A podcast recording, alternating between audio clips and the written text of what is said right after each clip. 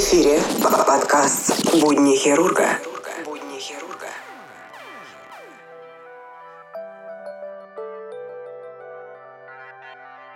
Всем доброго времени суток. Вы слушаете подкаст «Нота Бена. Будни хирурга», 11 выпуск. Данный выпуск посвящен такой теме, как викторианская хирургия, а именно шокирующие факты о викторианской хирургии. Мы в полной мере не понимаем, как нам повезло с современной медициной. Если мы заглянем в книги по медицине и хирургии всего лишь чуть более вековой давности, то есть во время викторианской эпохи, с 1837 по 1901 года, то у нас возникает ощущение, что мы очутились в темном и мрачном средневековье. Викторианская эпоха – это период правления Виктории, королевы Британской империи, Ирландии и Индии. Реальные новаторские подвижки в этом деле – начали происходить лишь приблизительно с 1890-х годов, а до этого пациенты были вынуждены жестоко страдать во время практически любых оперативных вмешательств. Высокий уровень смертности во время хирургических операций в течение этого времени широко освещался в газетах, журналах, медицинских работах, и риск умереть существовал даже для сравнительно здорового человека во время даже самой простой операции. Это действительно было трудное время для викторианских хирургов, но благодаря достижениям современной науки все эти страшилки уже остались в прошлом. Будни хирурга. Итак, хлороформ долгие годы был единственным обезболивающим средством. Идею операции без наркоза сейчас просто невозможно представить, но это была суровая реальность в прошлом. Лишь в 1847 году хлороформ был введен в Великобританию и использовался как единственный возможный анестетик, в течение следующих 50 лет. Шотландский акушер сэр Джеймс Симпсон был первым, кто использовал хлороформ при лечении, и он применял его для обезболивания рожениц. Симпсон изобрел маску, которая насыщалась парами хлороформа, а затем помещалась на лицо пациента. После нескольких минут подготовки начиналась операция. Даже королеве Виктории давали хлороформ во время ее родов.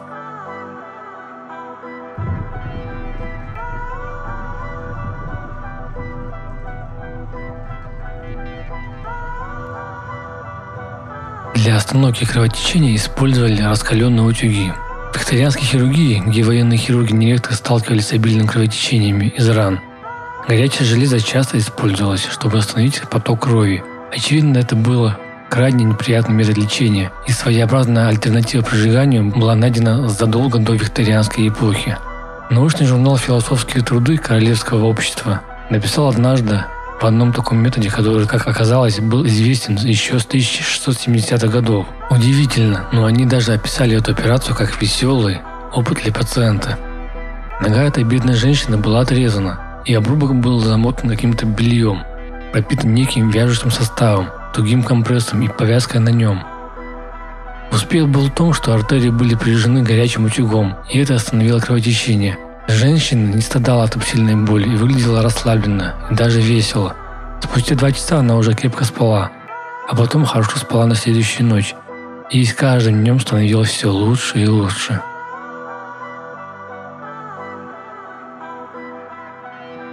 Будни хирурга.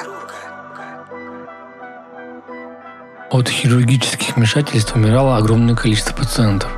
Хирургия в викторианскую эпоху была смертельна, но чаще не из-за самого вмешательства хирургов, а из-за огромного риска заражения после операции. По данным медицинского историка доктора Линдси Фисхариса, хирурги никогда не мыли инструменты или руки. И даже сами операционные столы редко мылись. Эти места стали своего рода медленными машинами для убийства пациента, так как они практически всегда подхватывали смертельное послеоперационное заражение. Также хирурги плохо понимали природу гноя. Несмотря на резкий мерзкий запах, врачи полагали, что гной, исходящий из ран, это свидетельство идущего процесса заживления, а не то, что это результат растущей бактериальной инфекции. Высокий уровень смертности от послеоперационной лихорадки пошел на убыль лишь тогда, когда хирург Джозеф Листер ввел антисептическую практику и стерильную среду в больницах. Сейчас Листер известен как отец антисептической хирургии.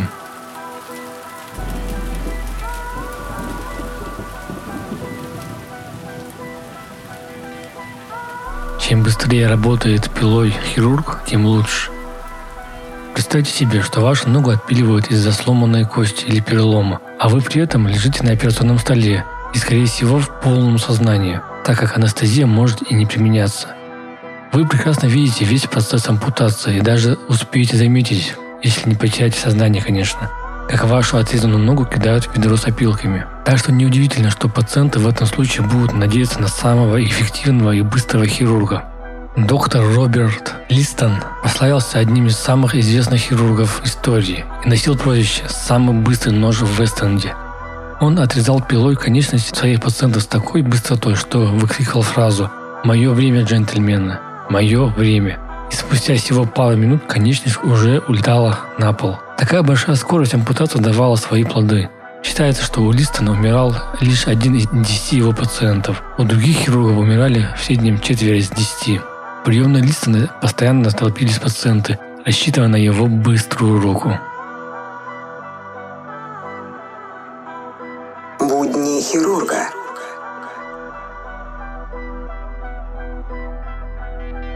Викторианские больницы были лишь для бедных.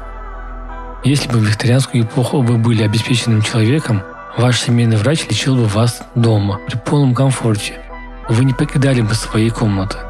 Но если вы бедны, то вас госпитализируют в больницу. В больницах новых пациентов часто принимают лишь раз в неделю и тут же определяют всего на две категории. Либо в блок неизлечимых инфекций, либо как страдающие психическими заболеваниями. Палаты для пациентов располагаются на самом верхнем этаже больницы. Но если вы так бедны, что у вас вообще нет денег на лечение, вас будут осматривать процедурной, где на вас будут смотреть приглашенные зрители. В противном случае вам придется искать богатого мецената, готового оплатить ваше лечение.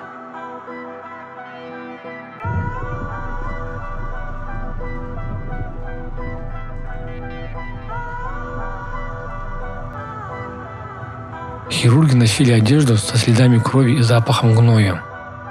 Британский хирург сэр Беркли Монихан вспоминал, как его коллеги-хирурги ходили на работу – и входили в операционную в старых хирургических фартуках, которые были жесткими от засохшей крови и гноя. Викторианские хирурги часто носили свои окровавленные одежды особой гордостью, и они каждый день несли с собой домой запах гниющей плоти. Это тоже давало свой процент смертности, и неудивительно, что викторианские больницы считались большей степенью домами смерти, чем домами исцеления.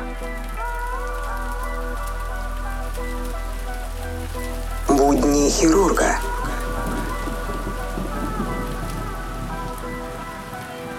За операциями следили толпы любопытных зрителей. В то время как пациенты извивались на операционных столах и даже пытались бежать во время болезненных процедур, зрители сидели в креслах и наслаждались этим как шоу. Работать в подобной обстановке для аудитории не было ничего необычного в викторианскую эпоху. О риске заражения вообще никто ничего не думал. Историк Линдси Фисхарис пишет, первые два ряда были заняты разномастными фронтами, за которыми стояли ученики и создавали большой шум. И постоянно кто-то кричал, что ему ничего не видно, чтобы другие потеснились. Болезненные крики пациентов и громкой толпы, наблюдающей за операциями, можно было услышать даже на улице за пределами больницы.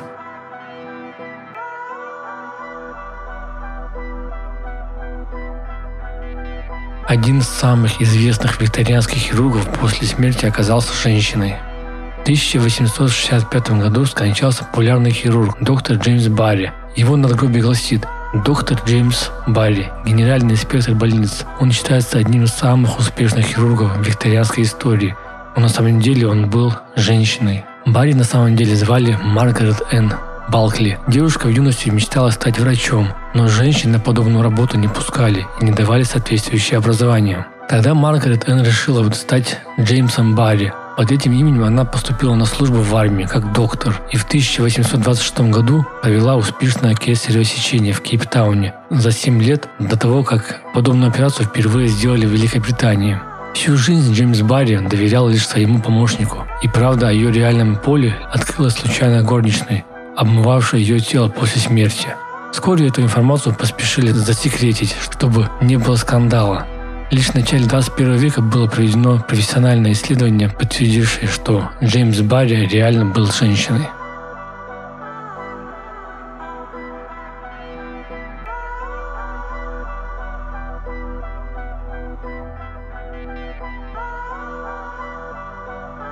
Вот такой вот небольшой экскурс в эпоху викторианской хирургии. Всем большое спасибо за прослушивание. Если вам понравилось, ставьте лайки. Ну, на этой ноте я с вами прощаюсь. Всем хорошего дня, вечера. До скорых встреч.